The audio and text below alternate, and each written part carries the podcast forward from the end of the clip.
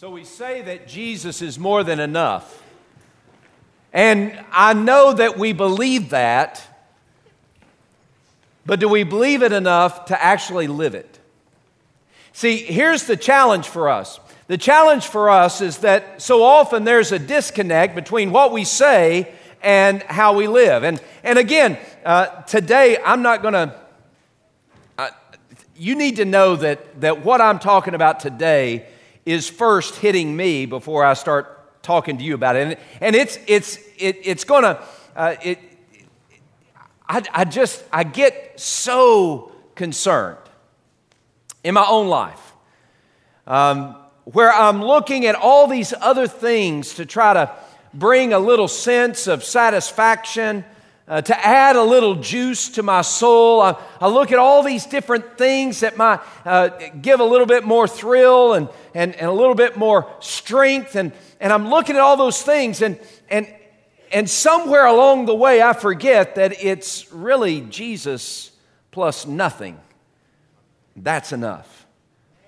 And, and I know that's hard because we like the plus something. We, we like to have the other stuff. We, we, we like to have the, the, the, uh, the different things that come alongside us, whether it's um, the strength we find in numbers with people around us, or the, the strength we'll find with, with uh, uh, finances, or uh, the happy that we get when uh, our plans come together, all those things, we, we look at all those things and say, yeah, that's, that's the plus something, and I like those plus somethings, and I, I do too, but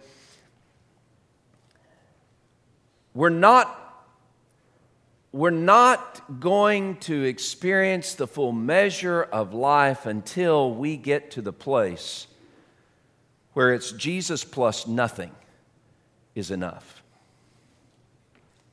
That's hard. But, but that's, that's the unsearchable riches of Christ. We've been looking at the unsearchable riches of Christ, and, and we, we, we hear that Paul said, Hey, listen, God has given me a mission to proclaim the unsearchable riches of Christ. And, and, and, and then we began to unpack what those unsearchable riches are. Uh, we, we looked at how the unsearchable riches, they, they, they, they come through Christ, who is the King of the cosmos. We saw in Colossians chapter 1, Jesus is the, invi- the image of the invisible God, the firstborn over all creation. For by him and through him all things that were made, uh, that are in heaven and on earth, uh, whether visible or in- invisible. All things were made through him and for him, and by him all things hold together. And he is the head of the body, which is the church, the firstborn over all creation, that in all things he might have preeminence. And we look at Jesus, he's the king of creation, he is the creator of the cosmos, and yet he is the one who is determined to live in friendship with you and me, the creator of everything. Has determined to say, Hey, I want you to be in my family. It's an amazing thing. It should be a life changing thing. And then we look down in Colossians 1, verse 27, and, and, and really just focus in on one phrase Christ in you, the hope of glory. And, and I just want to just kind of re, refocus again. What is this Christ in me? Christ in you is more than just some religious pursuit. It's more than just following rules and regulations of a religious idea. It is more than just checking boxes on what it means to be a Baptist or a church going person or a moral man or woman. It, it, it's, it, it's Christ in you is something that'll wreck your world. Christ in you is where Jesus is everything in in you. It's, it's, it's a relationship that changes your life and changes the way you live and changes the way you think and changes where you go and what you do. Christ in you. That's our glorious hope. It is, it is that I live in friendship with God through Jesus and He has changed my life and He is changing my life. And I walk hand in hand with the Creator of the universe. And that is my hope that I know Jesus and He knows me, and I am changed and am being changed by that relationship. Christ in you. And that'll wreck your world because when Jesus is alive in you, it, it changes everything. It, it changes the way you look at yourself. It changes the way you look at the world around you. It changes how you view your relationships. It, it changes your pursuits and your ideas and your ideals. It, it changes everything. Christ in you, but that's where hope comes from. And then we moved on to Ephesians chapter 1, and we looked at verses 15 through 23, where, where Paul said, Hey, listen, since I heard of your faith in our Lord Jesus Christ and, and your love for, for the saints, I, I, I haven't ceased to give thanks for you and make mention of you my prayers that the God of our Lord Jesus Christ, the Father of glory, would give to you the spirit of wisdom and revelation in the knowledge of Him. That the eyes of your heart and your mind uh, would be open and enlightened, that you might know what is the hope of His calling, what is the glorious and uh, uh, in, in uh, the riches uh, of uh, glorious riches of His inheritance among the saints, and what is the exceeding greatness of His power at work among us. Paul said, Hey, listen, I want you to get wise and stop acting a fool and understand what God has done and is doing in your life. And, and, and that's what Jesus does. He gives us this wondrous wisdom, insight, and, and, and understanding in, in who God is and who we are in relationship with Him. And we've been looking at the unsearchable riches, and, and here's where the water hits the wheel, and the, and the dog begins to hunt, and the fish begins to swim, and the rubber hits the road, and, and, and, and all that Y'all get those, right? It's where the action really takes place. It's, it's that we live in relationship with Jesus and Jesus is changing our lives so that we are walking and living under the perpetual care that He provides. Perpetual care. Today's going to be, in some ways, a very, very encouraging, I hope, inspiring message from God's Word. And, and, and Romans 8 28, I mean, come on. How do you get more inspiring than Romans 8:28? Look at it again. Romans 8:28. And we know that all things work together for good to those who love God, to those who are the called according to his purpose. I just want you to look at that verse for a second, and, and, and we're going to come back to it in a moment, but, but I, I want to identify who the people are that, that Paul's addressing here in verse 28. He's saying, that, that all things, we know all things work together for good. For whom? To those who love God, to those who are the called according to his purpose. Now, who are those people? Those are followers of Jesus. Those are the people who, whose life has been transformed by God's grace through faith in Jesus Christ. Those are the people, uh, not, not, and again, this isn't church going folk. There are plenty of church going folk that aren't followers of Jesus. And I, I, I, I, always feel like I need to say that because I don't want you to have any false hope that just because you're sitting in a pew makes you a follower of Jesus. Any more than sitting in a garage makes you a car. Or sitting in a doghouse makes you a dog. Or climbing a tree makes you a monkey. You, know, you see what I'm saying? I mean, just because you're in the room doesn't mean that you're a follower of Jesus. There is something that has to take place, a transformation that has to shape your life. And that is, that is something that God does by His grace when He, as, as Paul writes uh, in verse uh, 29 and 30, he says that whom He foreknew, He predestined to be conformed to the image of His Son, that, in all, that, that He might be the firstborn among many brethren. And whom he, for, uh, uh whom he predestined, he called, and whom he called, he uh, justified, and whom he justified, he will also glorify. And, and, and he's talking about followers of Jesus. And this is, this is who we are if indeed we have been transformed by God's grace through faith in Christ. If, if, if there's been this, this transaction of grace that's taken place in your life, if that's who you are, I'm not talking about going to church, I'm talking about being changed by Jesus. You're following after Jesus. Your, your whole life has been altered by Jesus. He's wrecked your world. You know, I mean, this is who you are. You're, you're not, I, I'm, look, I, I understand that, that, that for many of us, the pursuit of our life is, is um, something like being happy. Now, we, we, wouldn't say that necessarily in church because you're afraid, well, that's not the church answer, but, but the pursuit of your life, the way you live your life is, I want to be happy. Or, or you set the trajectory of your life and the decisions you make, it, it's, I want to uh, be comfortable. I want to escape pain or problems. I understand that. Look, I, have lived there. I, I, still live there. I'm tempted to live there again today. I, I, get that. I'm not, I'm, not, I'm not trying to preach at you. I'm just talking with you about what God's doing in my heart. And, and the reality is that when I give myself to pursue a purpose less than what God has saved me to pursue, then, then, then I'm going to be dissatisfied. Jesus is not enough. what is the pursuit that, that, that we're supposed to have as followers of Jesus? Is it, it, it what is it that, that we're supposed we're, uh, It's to be more like Jesus. Whom he foreknew, he also predestined to be conformed to the image of his Son.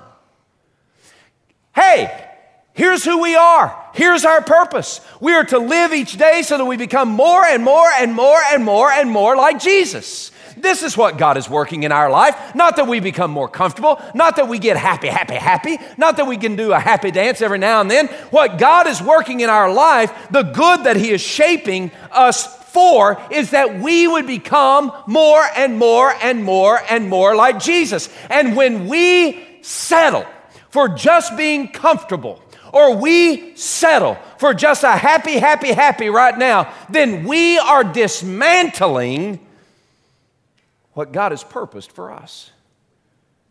And we're dissatisfied. Jesus is not enough. So, what I, what I want us to see today is that God is working in you and me, and He's doing something special and significant so that we can experience the full measure of satisfaction under His perpetual care. What, what Paul is saying in verses uh, in, in Romans 8 28 is simply that the unsearchable riches of Christ unleash God's perpetual care in our lives, and this is what we need. We need His perpetual care so that we can grow to become more like Jesus. Hey, listen, you realize that we live in a world that is messed up. Am I right?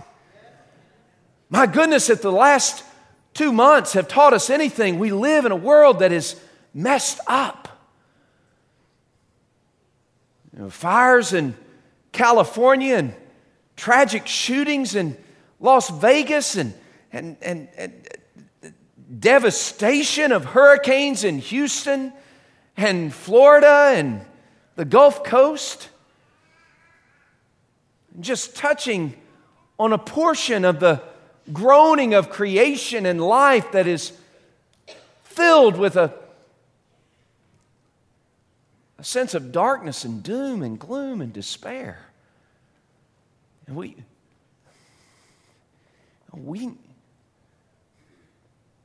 we need to help people who are in that place and helping people in that place, in the, in, in, in, in, in the devastation of real world living, is, is, is not just following a set of religious rules that, that, that have, have this idea of making us okay. It's, it's that we need to be immersed in these riches of Christ and live under His perpetual care and help others find the provision of grace that God offers through Jesus. Uh, there are people you encounter today, tomorrow, the next day, and they are wandering around aimlessly.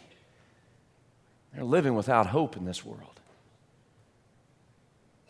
And when they look at your life as a follower of Jesus, do they think, wow, wow, that person is satisfied. They've gone through some tough times, but that person is content. When they look at your life, and guys, I got to tell you, if they looked at mine on any given day, I'd be afraid sometimes of what their answer might be. Because I'm not sure that I'm always living like Jesus is enough satisfying my soul, but I need to because He does and He has and He will. And I have a friend that I work with, and he needs to know that there's hope beyond what he can do with his own hands, and that there is something powerful in this world that is worth living for. That Jesus is enough. So, as we look at this passage, I just want us to touch on a couple of things. And, and now Paul, and, and, by the way, there, there are a, a dozen other things that I could talk about on top of what I'm going to talk about, but I'm going to do what preachers have done for, for ages. I'm going to give you three points, although there could be 12 uh, or 20. Just three. I'll probably have a prayer in there. There's no poem today, and I'm sorry. I, I feel like I failed you a little bit, but um, I just want us to look at three points of this perpetual care that God gives and why He gives it. And, and the first point is that we have this perpetual care because uh, Jesus transforms our condemnation into compassion through His sacrifice.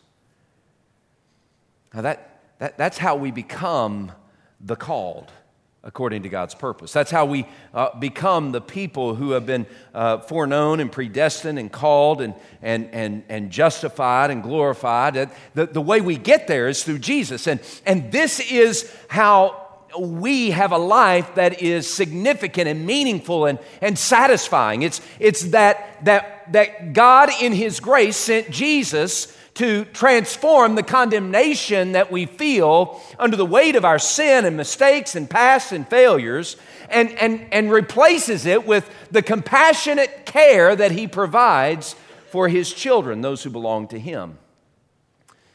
We see this in Romans 8. Just go up to verse 1 and following. And I, and I just want you to touch on this Romans 8, 1 through 4. Paul writes, and this is beginning, man, he is, he's just going to hit it hard at the very top. He says, There is therefore now no condemnation for those who are in Christ Jesus, who are walking not according to the flesh, but according to the Spirit. For the law of the Spirit of life has set me free from the law of sin and death. For what the law could not do in is weak in the flesh, God did by sending his own Son in the likeness of sinful flesh on account of sin. He condemned sin in the flesh, that the righteous requirement of the law might be fulfilled in us who are walking not according to the flesh, but according to the Spirit. I, I, I, just want you to, I just want you to sink in and lean into this one truth. There is, therefore, now, no condemnation. If you are a follower of Jesus, all the things that have condemned you have been forgiven, wiped away. The slate has been cleaned. Here is good news. This, is, this, this ought to satisfy your soul that you don't have to try to, to, to earn your way back in the good graces of God. There's no way we could do it anyway. What, what, what we have is the ghoulish goblin of our sin and our slips and our failing and our failures, past, present, and future, have all been destroyed and wiped away by Jesus when He hung on a cross and He died in my place and took my sin upon himself and planted his righteousness, his perfect obedience upon me. Everything changes. There's a new way to live. But the problem is sometimes the ghouls and the ghosts and the goblins, we kind of resurrect them a little bit.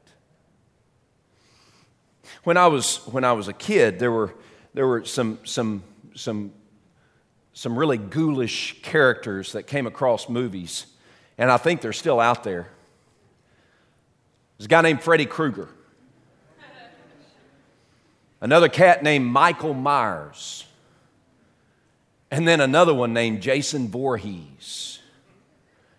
This great trilogy of pain and disaster and doing all kinds of devilish things in the world. They, they, they, they haunted nightmares and, and chased after uh, unsuspecting innocents, and they did everything they could to wreak havoc. And, and, and at the end of their respective movies, whether it was Friday the 13th or Nightmare on Elm Street or Halloween, at the end of those respective movies, you thought the villain was dead. You thought Michael Myers was gone. You thought Jason Voorhees had finally sunk and, and breathed his last in the lake. You thought that Freddy Krueger had been destined to uh, devastation in the, in the pits of his own nightmare. You, you thought that the ghouls were dead, but then there came Friday the 13th, part two.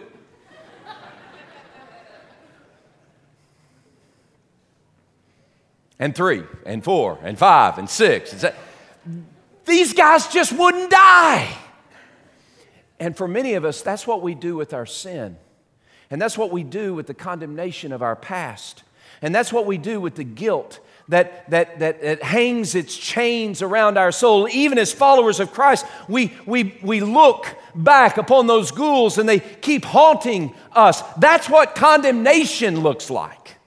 But Jesus has come to kill condemnation and to destine those ghoulish memories and, and, and the painful consequences of our sinfulness to hell itself. He's already won the victory and He's given it to us. We live victorious, not because of work that we've done, but because of Jesus, who is enough. And that provides for us the perpetual care that we need. In the face of our sinfulness. And guys, I got to tell you, in case you didn't know it, I'm a sinful man. Even still, I blow it regularly and I disappoint. I, I disappoint the ones I love the most. Isn't that crazy?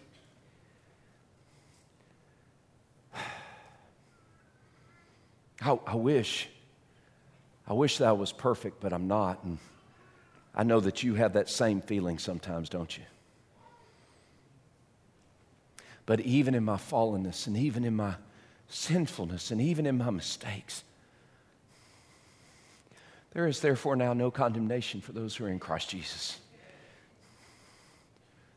Praise God for that glorious transaction of grace. That's perpetual care freed up from the shame and the guilt and the stain of my sin, covered in the righteousness of Jesus Christ. Jesus is enough. But not only does Jesus transform condemnation to the compassion of God's care uh, through the sacrifice of Christ, but, but, but also Jesus gives us his spirit to strengthen us in our weakness.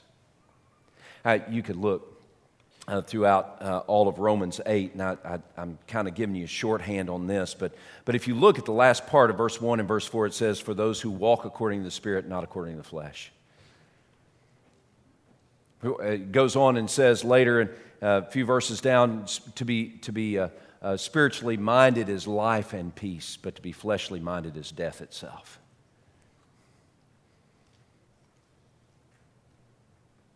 He's talking about the way we live, and and, and, and here's the deal I think that sometimes in my life, maybe yours as well, we get to this point where we think, I can handle it. I got it. I, we get to the place where, in our bravado, our machismo, we pretend like everything's going to be okay. All I have to do is follow my heart and believe in myself. If you haven't heard it yet, let me tell you. If this is the first time you've heard it, I want you to listen well.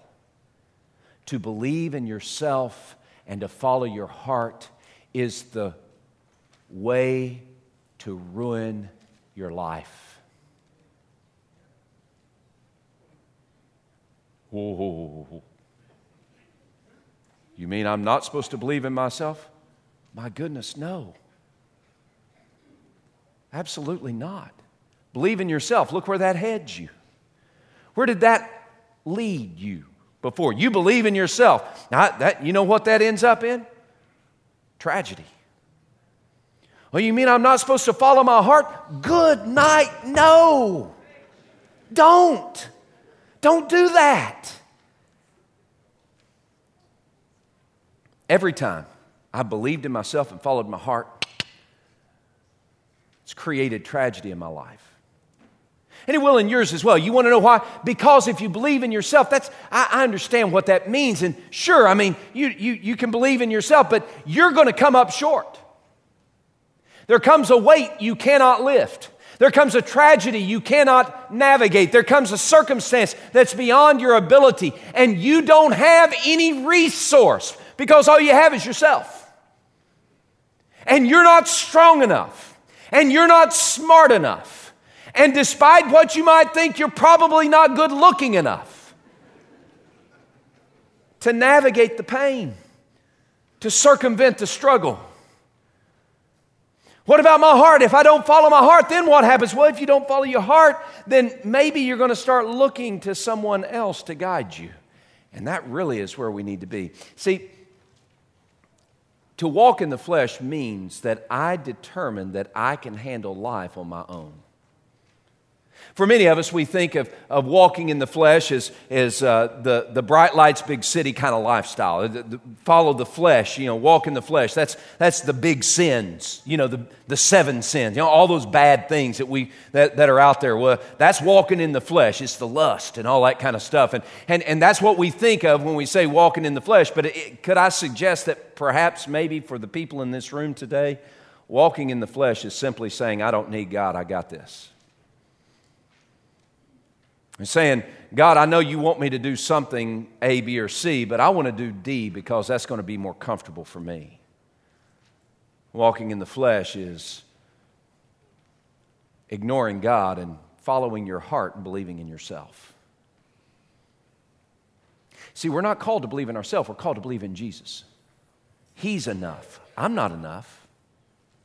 I had to come to this realization. It's, it's hard as a pastor, and this is just a little pastor, little pastor ditty. Um, it, it, it's hard as a pastor because many times uh, we, we, we set it up, the whole thing, church thing, like the pastor's the one who's supposed to, you know, I'm supposed to have the answers and I'm supposed to give you all the clues and I'm supposed to, you know, I'm supposed to do all this stuff for you. And, and, and I get that, but, but uh, the problem is, I don't have all the answers. I can just point you in the direction where the answers rest and lie. I, I can't, I can't do anything supernatural in your life. I, it always makes me giggle when I get on a plane. They ask me what I do, and I say I'm a pastor, and they say, "Oh, we're safe." And they say, "You don't know me very well," you know. I, or, or, they, or they, they come along and say, you know, uh, Pastor, you have, Pastor, can you pray a prayer and keep the rain back? Uh, no. My prayer is no more powerful than yours, but it gets a little challenging because there comes a point where you start feeling bad that you're not able to do all these things that people are wanting you to do, and that's that's when you're either going to rise and fall. That's, that's when you're either going to become prideful and say, I've got to get better so I can do the things that everybody's expecting me to do, or you get weaker and you say, I don't have any strength, and I need the Spirit of God to do this. Now, that's what Paul's talking about. We need to walk in the Spirit, not in the flesh. And walking in the Spirit, and verse 26 and 27 really gives us the, the key. It says, uh, likewise, the Spirit also intercedes for us or, or helps us in our weaknesses. For there are seasons and times when we don't know even what the, there are groanings in our heart that are unutterable, and we don't even know what we should pray, but the Spirit of God makes intercession for us on our behalf. And, and He who knows the, the hearts of us all uh, knows what the mind of the Spirit is, and He intercedes for us according to the will of God. Now, I want you to key in on just one, one aspect of that. If you want strength for living, it comes when you are dependent on the Holy Spirit. Strength for living doesn't come because you've got a lot of smarts or because you've got charisma or because you've got some answers. Strength for living doesn't come because you can bench press 250 or, or, or squat 450 or do a, a, a marathon or any of those things. That's not where strength comes from. Strength comes from our weakness. Strength comes when we acknowledge that I don't have the resources I need to live this life and to navigate the, the, the, difficulties that come my way. I don't have what I need, but boy, I've got the Spirit of God. I, I, I pray that God would awaken us to the Spirit's power. And that we would yield ourselves to the Spirit's power. And can I, can I give you a clue? You're not going to get the Spirit's power by doing life your way. The very last phrase in verse 27 the key to tapping into the exceeding greatness of God's power that's at work in those who believe. You know, the very key ingredient there is that we walk in the Spirit according to the will of God.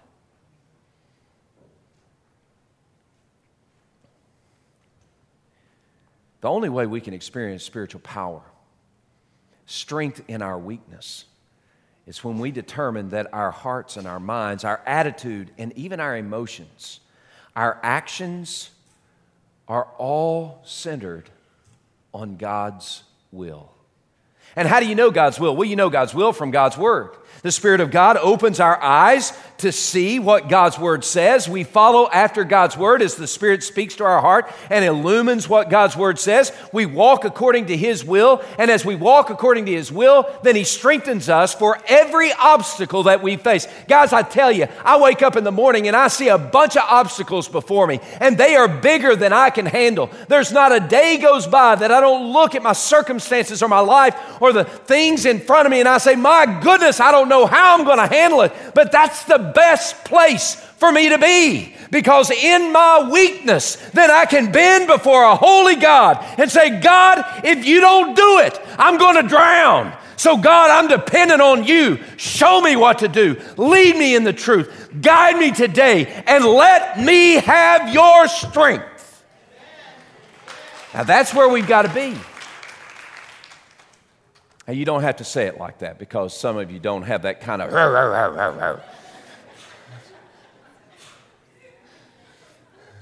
I can make fun of myself. Somebody asked me, Why do you yell? I can't help it.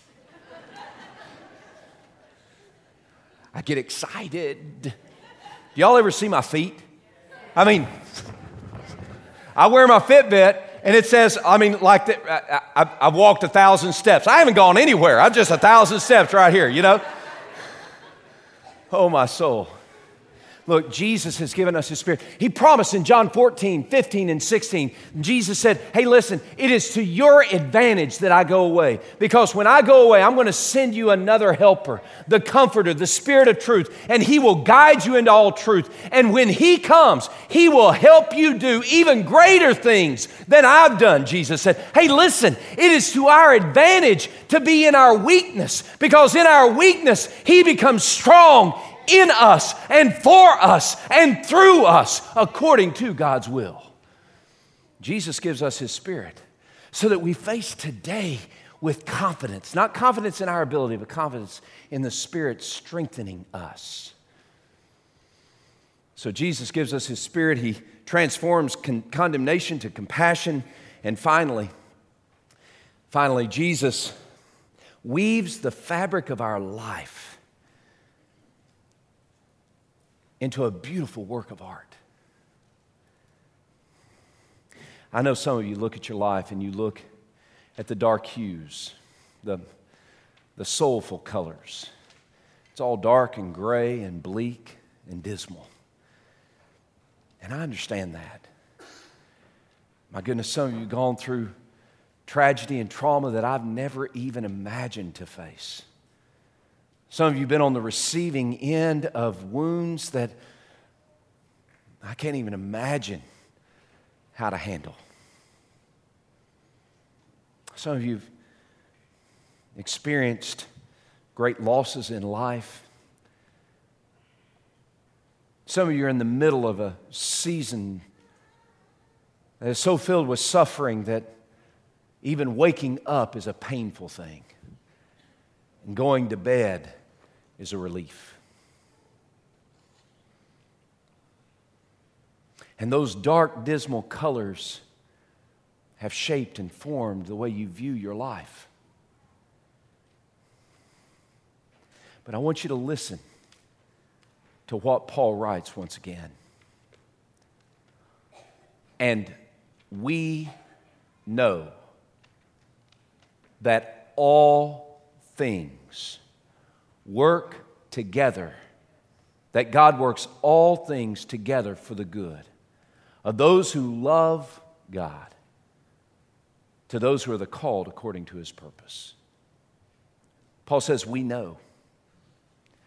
That's not a I hope. That's not a I wish. That's not maybe it'll work out. No, Paul says, We know. That is a statement of absolute certainty. Paul says, This is something I'm hanging my life on. This is something I'm depending on for, for my today, for my past, for my present, and for my future. That God, in His great grace, sent Jesus to take all the colors of my life, the dark ones and the brilliantly lighted ones. It's the, not just the blues that I sing, but it's also the walking on sunshine songs that I sing. It's, it's every aspect of my life, the all things of my life.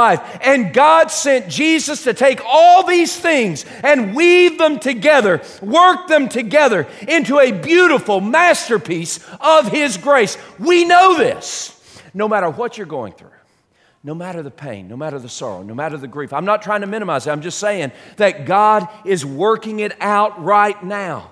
He is weaving it together right now into a beautiful masterpiece of His grace and His love. He is working in your life, and you might not see it, and you might not understand what you're going through right now. You might not see how to navigate it, and that's okay. But in your dependence, crying out to the Spirit, take those soulful colors, those bleak and dark suffering moments, the bright, brilliant moments of celebration. Take all the colors of your life and put them in the hands of Jesus, and He will weave it together in a beautiful work of art. All things work together for the good to those who love God, to the called according to His purpose. But you've got to entrust it to Him. you've got to let Him have it. He wants it. Oh, this is so beautiful. This is so wonderful. That God delights in creating a masterpiece over things, out of things that, that were so painful to us, the things that were so disappointing to us, things that were so difficult for us. We look back and we see how Jesus has woven those threads through the fabric of our life and how they form a beautiful work of art. We know. It's not a guess, it's not a wish, it's a certainty. Wherever you are on this journey of life, we know that if you're a follower of Jesus, He is working all things toward the good. That's what he does.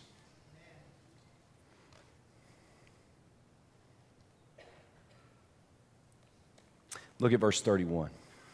And, and, and, just want to end with this because, again, verse 31 is the beginning of another sermon, and I don't have time for it. But, but verse 31, Paul, Paul talked about all these things. How, how that there is therefore now no condemnation, that, that those who are led by the Spirit of God, these are the sons and daughters of God. He's, he's talked about walking in the Spirit, not walking in the flesh. He's talked about uh, the Spirit helps us in our weaknesses, and, and in, even when we have these deep longings and groanings in our life, that the Spirit is interceding on our behalf and leading us toward the will of God to strengthen us in our weakness. And, and even now, we can have confidence that if we entrust into the hands of Jesus, if we'll just let Him have this season of sorrow, suffering, victory, or rejoicing and just put it in his hands, he's going to create this wonderful masterpiece of grace. And so Paul says in verse 31 And what shall we say about all these things?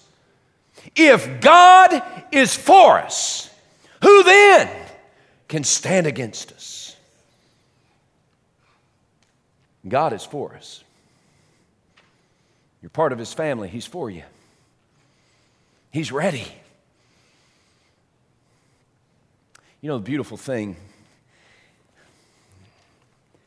in my life is when my daughters call me or text me and say, Daddy, I need help.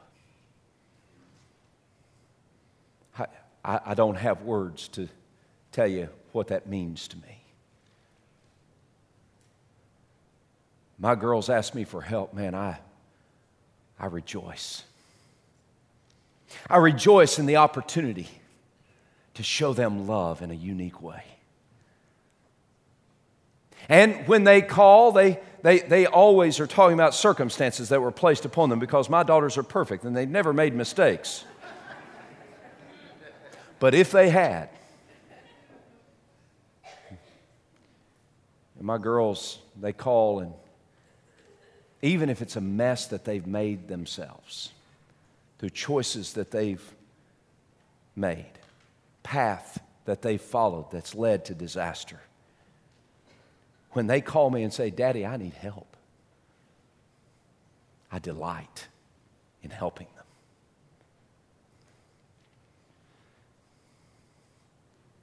And my God, who knows my name, when I call him,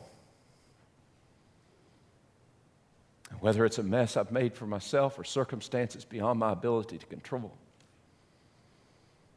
And I cry out to him and I say, Oh God, help me.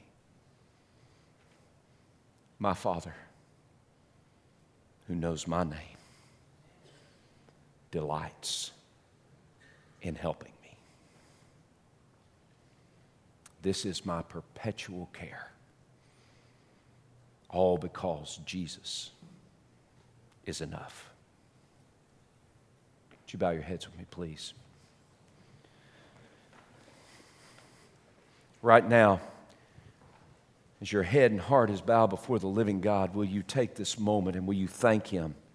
If indeed you're a follower of Jesus, if you are one that, that He has rescued from the pit of sin and, and, and, and shame, if, if you have placed your faith and trust in Jesus as your Savior and King, if you have been transformed by God's grace,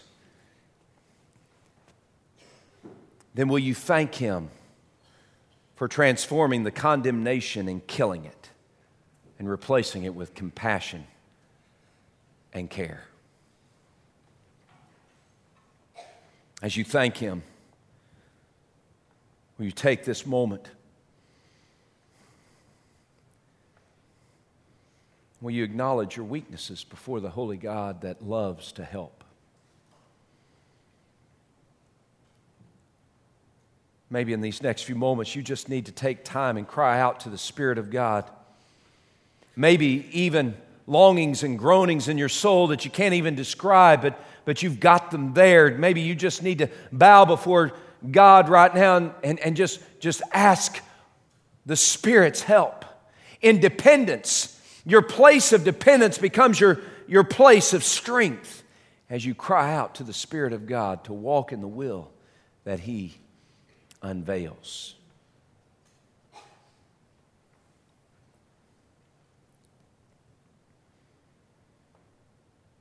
And finally, as you cry out to the Spirit of God to give you strength in the midst of your weakness, will you take the wounds of your life?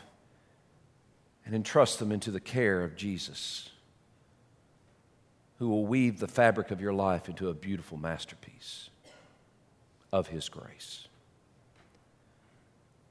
Will you take the pains of your life and the sorrows and the sufferings and the troubles and the trauma and the drama and the difficulties? You take all those threads of your life and will you entrust them to Jesus right now?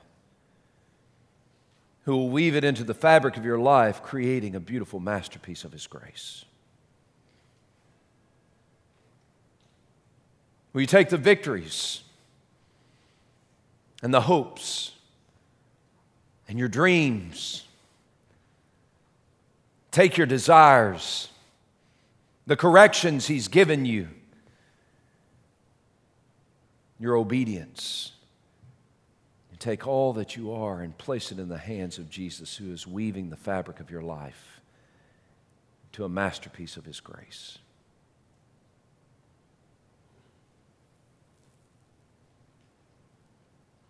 Now, Lord Jesus, will you speak to our hearts and help for us to call upon you? Thank you you know us intimately and personally. Now, Lord God Almighty, as I am known by you, I come to you for help. Will you delight in this moment to help me? It's in the name of Jesus that we pray.